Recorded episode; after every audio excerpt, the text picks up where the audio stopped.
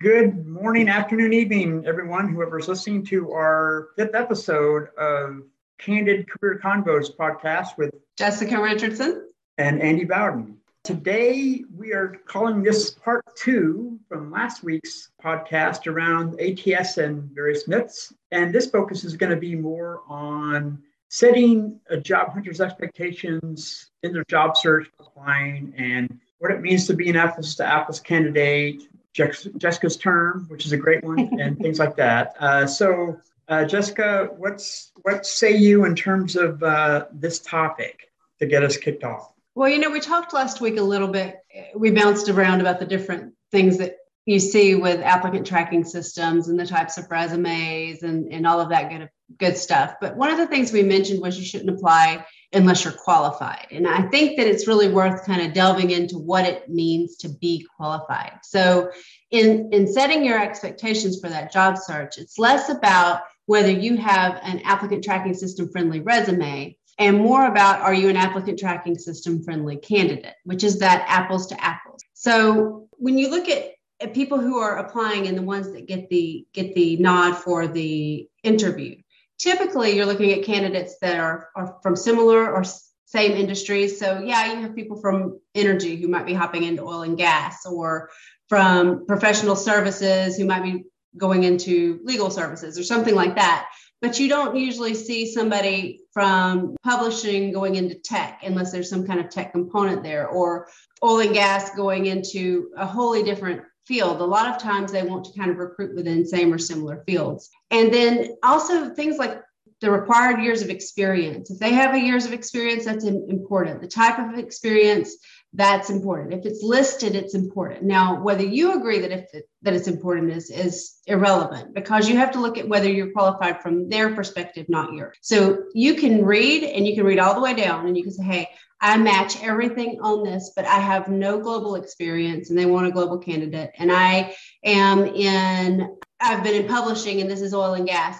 They're probably not going to call you in if they have the option of people who have had similar experiences and similar backgrounds. So it's not just reading the qualification and knowing you can do the job, it's also having that that similarity in profile to somebody that they have that has done that job before or that they are hiring for that has those similarities in industry and experiences yeah and and uh, i think of it also as uh, based on some job hunts i've had to, had to do in my past is then you know how do i know i'm qualified or how do i show i'm qualified right you both you and i have said in different forms I call it three reasons why someone gets rejected. One, they're not qualified, period. Right. Two, they don't show it very well, if at all, on their resume. And three, you applied too late. And we've covered the number one and number three pretty good in the past mm-hmm. couple episodes. It's number two, I think, that this episode, you know, can focus on and help job hunters understand and and also not waste their time because like we've talked about knockout questions. And if you're going to say no to any of those, you might as well just stop and not apply, which is hard to say and, and tell people, but it, it, really is the case. Because I know on the other side, in, in, hiring manager roles, I look at, I mentioned to you off camera, uh, someone seeing that they, not a recruiter, seeing on LinkedIn Recruiter, getting access to it, looking at 500 resumes in the last week, sees 90 plus percent that aren't qualified. And it gets down to what we talked about.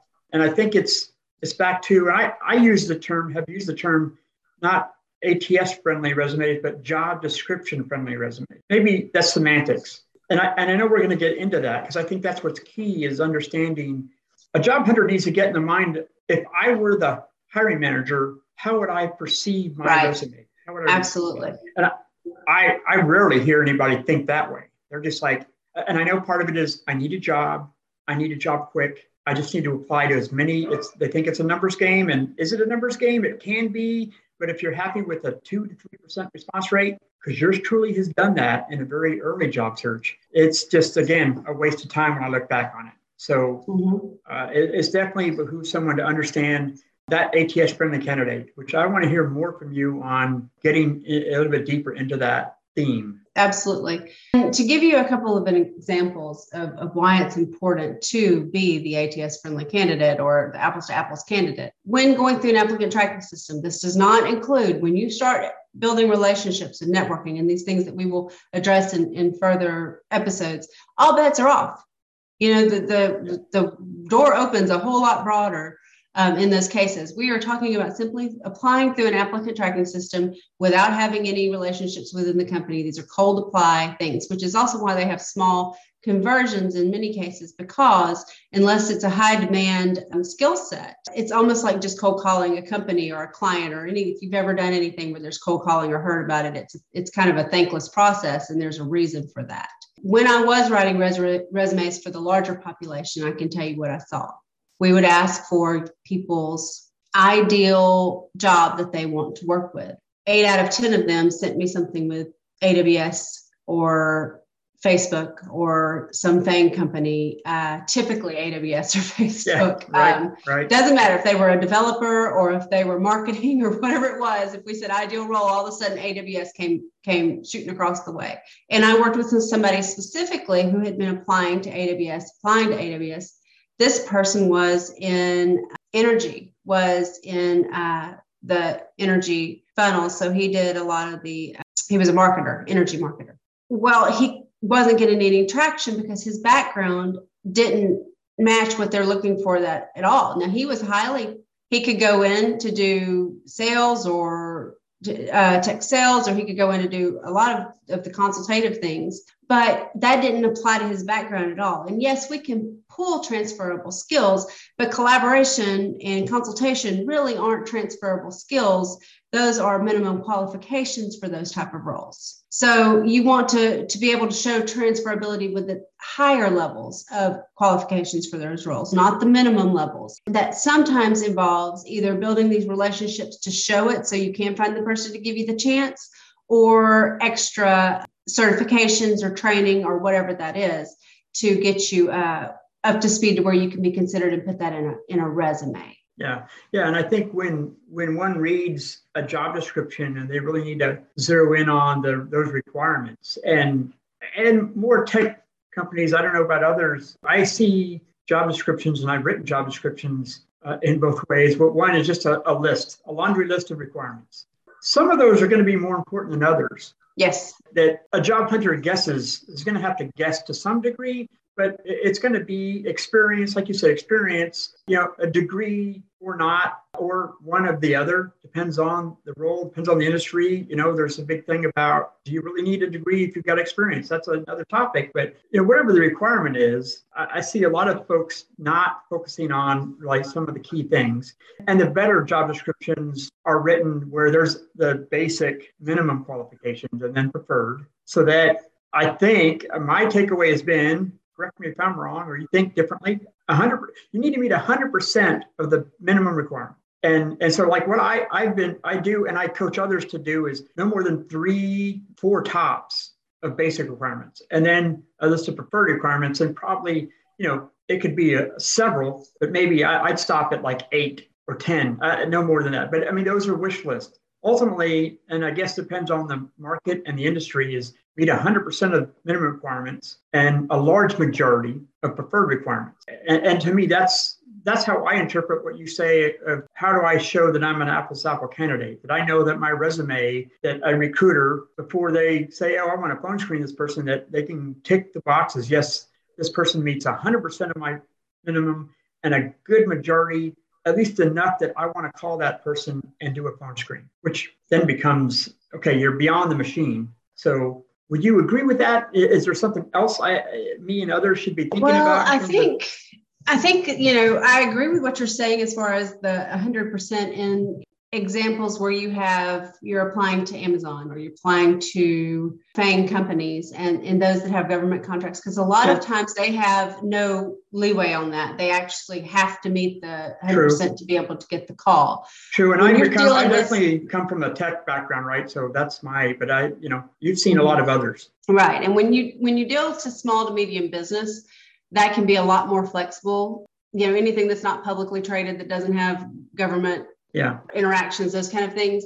I would say that could be be more flexible, and I would say the flexibility comes in things like years of experience because if you are if you have all but a couple of the years of experience but you have the level of experience they need and you have can justify hey this is why I'm at the mid senior level, or this is why I'm at the level two level, or whatever it is, despite the years of experience, because a lot of times that might be an equivalency, like you got a master's degree, or you know, there's a lot of times where people work with a company like Google or Facebook or blah blah blah for two years and then the experience they gain in that time they're able to leverage to move into a smaller company for more money right. because they have that that background. So it depends on the level and competitiveness of your experience as to where you would have to meet 100% but i would say a cool 70 at the very minimum on yeah. on ones where that's where that's give and give and take. But the more you can meet the better. That's going to be your best bet. So if you if you only meet 70 and you think it could be a situation where a lot of people could meet you know 80 90 100% of the requirements then you need to be looking at alternate methods in addition to applying through an applicant tracking system. Right. no i definitely agree with that. Networking is very key so are you ready to talk about uh, you know things like the rejection comes seconds after you've applied? Sure. Yeah. So what happens when you do apply? And like you hear this well how did anybody see my yeah. application? There's no way because i applied in 45 seconds after i applied i got a rejection. So yep. obviously it was bot. Obviously it was bot right andy? Right yeah no yeah yeah yeah. It was a bot. Um, my good friend sherman the bot i'll call out my good friend sherman uh, yeah no you know I, I have I again this this article I wrote on LinkedIn a year and a half ago, but it still applies. But it, it hit me in my last job search. Okay, I, I, I, had this mind shift of okay, I, I used to be a hiring manager. I know what it's like on that side. Let me think like that which helped me move along tremendously. Mm-hmm. But when I thought about that that candidate experience, the experience that you know, even though the candidate might not might feel it, but it's you know the process of after they apply, what happened. And so a little bit of detail is okay, right?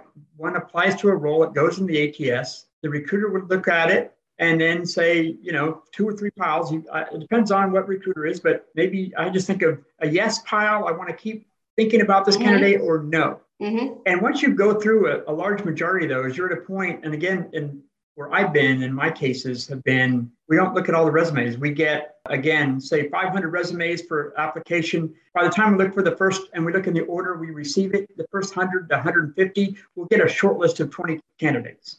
And then that's what the recruiter does the phone screen. So that goes to that item number three I said earlier. You don't you didn't apply fast enough because we already looked at you. Right. Now that's half of the companies. I don't know. Good uh, most recruiters will tell me, yeah, that or we do a Boolean search and we look for, and that pulls those later applications into more of a potential. We'll see. At some point, then when the recruiter says, okay, we've got our short list and we're going to move on and we think we don't need to look at those others, they're going to hit a button that would be an, uh, potentially an automated pre-written rejection email. We'll get into a little bit of a, It doesn't, should it be more personal? It would help. It would help to give a little bit more information and more personal. But so there's that first level of the company recruiter, hiring manager perspective. Okay, I've called out X percentage of my candidates. So they're going to get a rejection email letter. Yes. And, and some of those, because they were so late in the process, they're going to get it. Oh, we already hit the first time, and the ATS says, okay, anything received after that, we're going to send you a letter right away. That's mm-hmm. where that comes from. But there's a recruiter that has kind of programmed that in. Mm-hmm. Uh, it's an automation. Then there's another level of okay, we're going to phone screen. We start interviewing people. There's probably another cut line. Those candidates who didn't make the next cut, couple rounds in, they get a response. Mm-hmm. A negative response. Okay, we're no longer, and then you get down to the finalist and then the decision. And at that point, hopefully, you're going to get a personal response from hiring manager or recruiter going, We've not selected you, we've gone with someone else. Yes. And so that's where I think part of all that process is it, it that's process. Some organizations take longer than others to get through that process, which is why some candidates get a response months later. Yeah. I think I got one two weeks ago for something I applied to 14 months ago. So, you know, it's just everyone has different speed. Well, and sometimes it's just that it's done. The whole process is done, but recruiters are humans and you have to actually hit a button to close it out. And they go through and they think, oh man, I am have not closed out any of these jobs and they go through and they close it out and they're a month later than they probably should be. But it, for them, it's just a process that they didn't do. It doesn't affect anything. Yeah. That means that people get things like months later accident you know when they when they get the notification yeah. Um, the other thing is like when you apply recruiters are production. Their their jobs, they're producers. It is a production role. It is not a sit and think role. They are they produce candidates for the job, and so they are constantly going through candidates. And they also work odd hours in many cases. And so you may see a recruiter very commonly working at 3 a.m. in the morning going through candidate things. So you apply at 3 a.m., you get the reject, rejection, if I can talk, at 3 a.m. because that's you've got a recruiter that's up They've put their kids yeah. to bed. They've done everything they need to do for the day. They're wide awake and they're sitting there going through applications. Yeah, yeah. Or uh, these days with no boundaries and internet, recruiters are in different locations and they're different time zones. So yep. 3 a.m. to the US is really 9 a.m. somewhere in Europe, for example. The, the other thing I think the type of response, I guess how the whole recruiting process is managed and the communication of that to me is key. And that's where I think we both have seen and continue to see really good experiences for candidates. And, and, and that meaning, even if you don't get selected, you've gotten a little bit more, not that a lot of feedback comes. And let me also preface what I said before. I come from a mostly corporate, big Fortune 500 background. Yep. I have been in a few small companies. I know there is some other differences when you talk with external recruiters, and they have some of their own things going on that might provide the experience that might be different, good or bad, right? They have different yes. needs in terms of, of candidates. But I, I think that for me, it's, you know, yeah, how does how do these talent acquisition systems provide a better way to communicate, which again to me goes with recruiter slash hiring manager. I know at a time where I work very, I mean, I always work closely with my in-house recruiters, but uh, there was one that was just, I loved her, and we we just had that. We we wrote together what we were going to send out to the non-successful candidates. Yes. And it, and it was a more personal touch, which which she said. I mean, she got rave reviews, and that was because it was really her responsibility. That's where I think we see those issues as candidates. The black hole is because even the responses they get are lackluster. Yes. And so, canned, you know, they're robotic. You, it's easy to think that the process is robot driven when half the responses you get yeah. are robotic and devoid of any humanity whatsoever how many ways can we say we've gone with a candidate that's more qualified and you know nobody's read your stuff right because how could they say you're not qualified when you know you're qualified and you're a qualified candidate getting something that says we're going with somebody that's more qualified yeah well it's not a robot it is just unfortunately a very bad human process mm-hmm. or bad use of the technology by humans and one could argue that is a sign like is that kind of the organization you want to work for? you know that that's that shows that i have definitely kind of where i've been and where i am now and, and some other colleagues of mine where the culture change in some of these companies has been good and it brings up that whole talent acquisition process much better eh, from a communication standpoint and it's eh, i won't say it's completely personalized but it's more personalized than it was before and that that's good. So, what would you say in terms of uh, what are some of the things that that candidates should a, a better experience, and what would be mm-hmm. Some of those telltale signs? Well, first of all, to preface that, you cannot necessarily judge a company by its recruitment processes. You're talking True. about different divisions. If you ever worked in a company, you know one division can be awful and the other can be okay, yep. and then one can be great, and the whole company is kind of fair to the middle. Yep. So yeah, you true, cannot true, judge it true. just by that. You just put that as a red flag until you get to a hiring manager. But if you want to see a company that's doing it right, there's some there's some green flags to look for. And you know, those green flags, we always talk about the red flags. Let's talk yep. about green flags. What the things that just say, hey, this is this could be a great place and a great place to work. When you apply, you get a notification because every system, any applicant system has the ability to do that. In fact, even if I'm running it through an email, I can do an auto response that says, Thank you for emailing your application, even outside of an applicant tracking system. Every applicant tracking system has the ability to notify people that their application was received. So if you're throwing it in a black hole, you've got companies that have not set up their communication, and you want to work with a company that has a good communication system in place because these are going to be the people that you work for, especially if you're applying through the company system. Um, these are the people that are you're going to be working with on compensation and bonuses and promotions. This is your HR recruitment team and your HR team, and you want an HR team that knows how to communicate. So that's very, very important from a ta- from a talent acquisition uh, standpoint. That's a big green flag. Yeah. You get that get that notification. Then, when they go to the next step and they've selected applicants, the good ones will send you a notification that says, "We've selected the applicants to hire.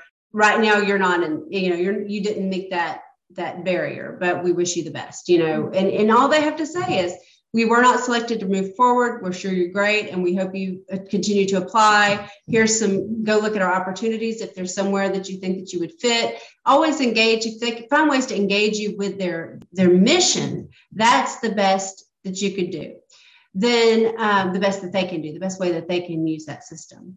Then once interviews are complete, they can let you know they don't even have to call you directly because some people they just don't call after the interview. Well okay so i think everybody that interviews should receive a call. But that said they should at least send you a notification if you're not selected for round two.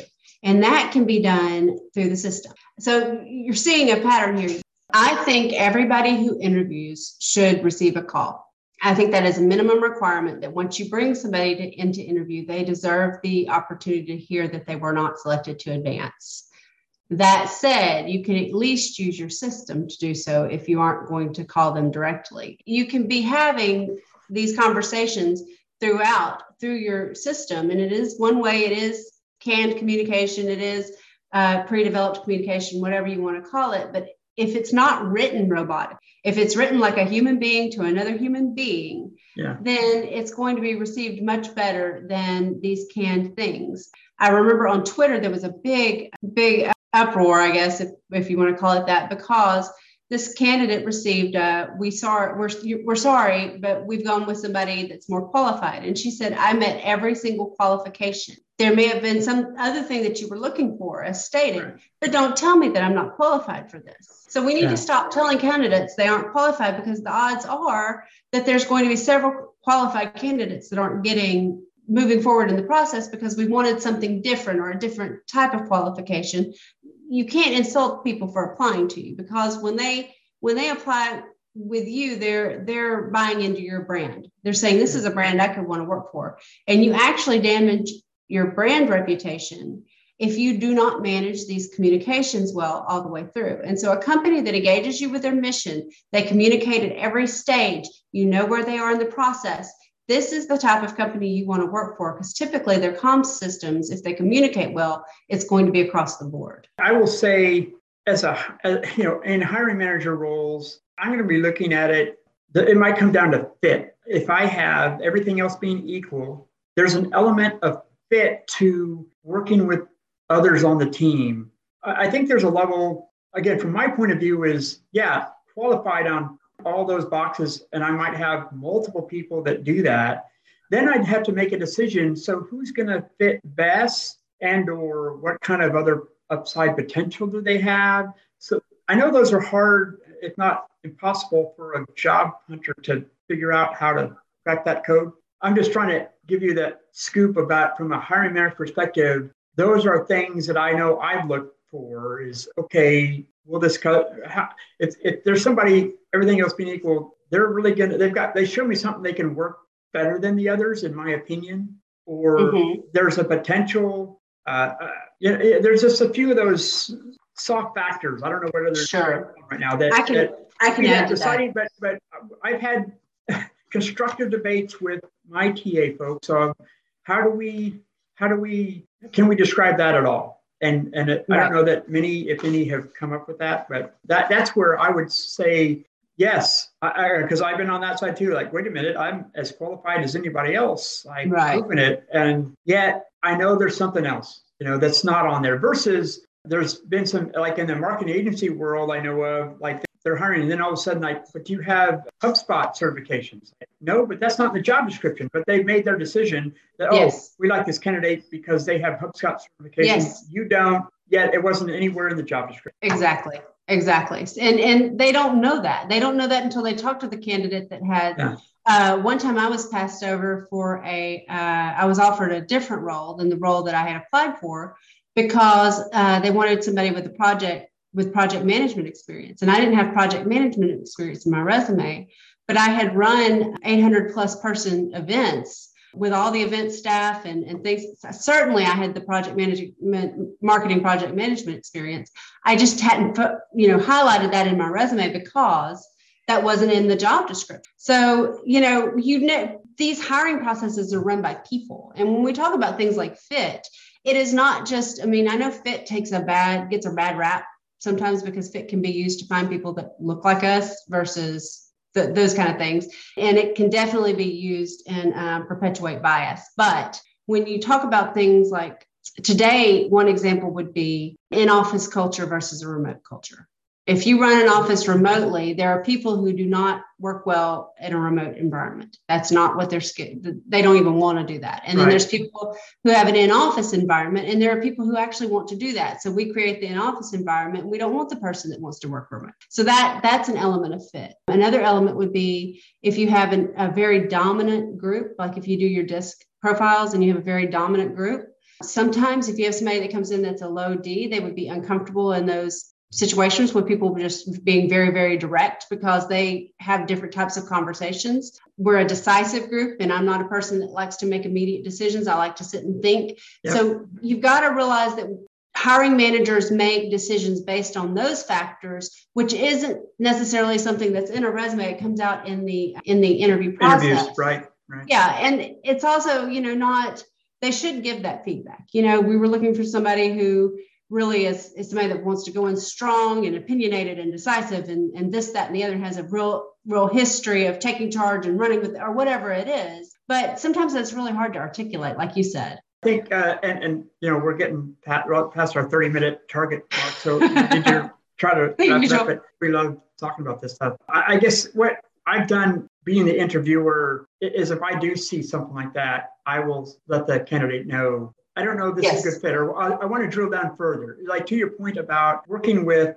a, a distributed team, i.e., remote all over the place. Sometimes, like I, I'm I'm up early in the morning talking to Europeans. Sometimes I have to stay late at night to be, you know, are you able to have late night calls once or twice a month, those kind of things.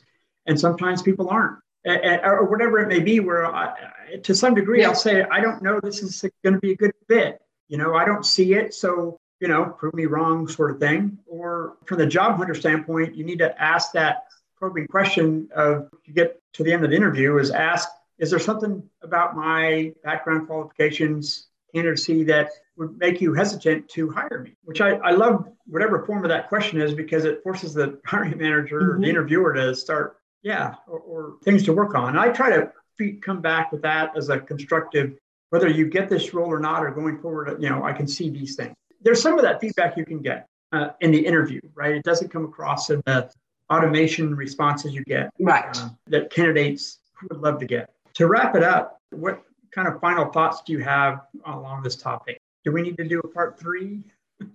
well, I think we probably could do a do a part twenty. Yeah, we we got other stuff that we can talk about. But what, what, what, how would you summarize?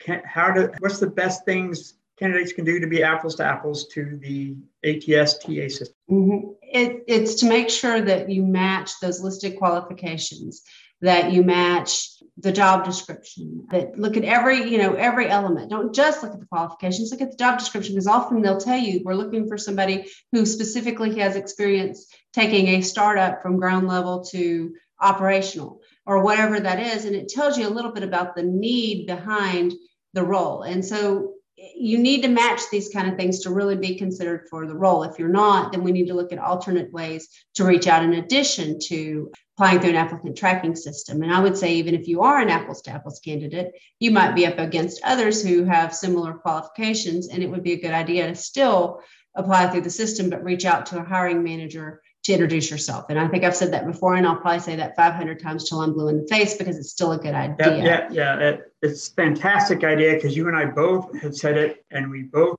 keep saying it because networking is definitely key, mm-hmm. whether it's ahead of time or outreach. Yep.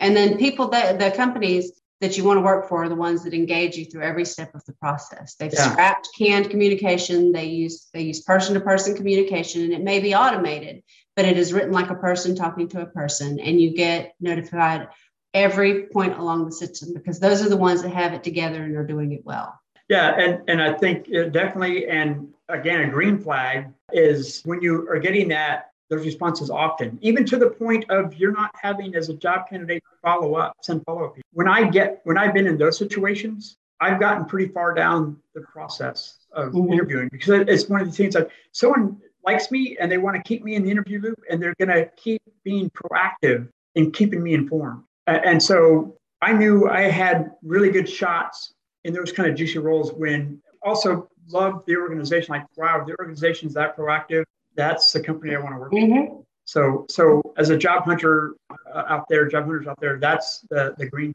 or green flags. I, will end it here. Uh, again, Jessica, great topic, a great conversation. We could do part three, but I, I know we have other topics we want to get to. but also, those of you listening, if you have other topics, please let Jessica and I know what we'd like us to talk about. And um, I don't know if we need to tell them how to contact us because I think they all know. But well, we're posting it on LinkedIn and on Twitter, so I think they yeah. can find their way to us. We're both on LinkedIn and Twitter. Find us. We're not that hard to find. Otherwise, we will see you all next week. Bye, y'all.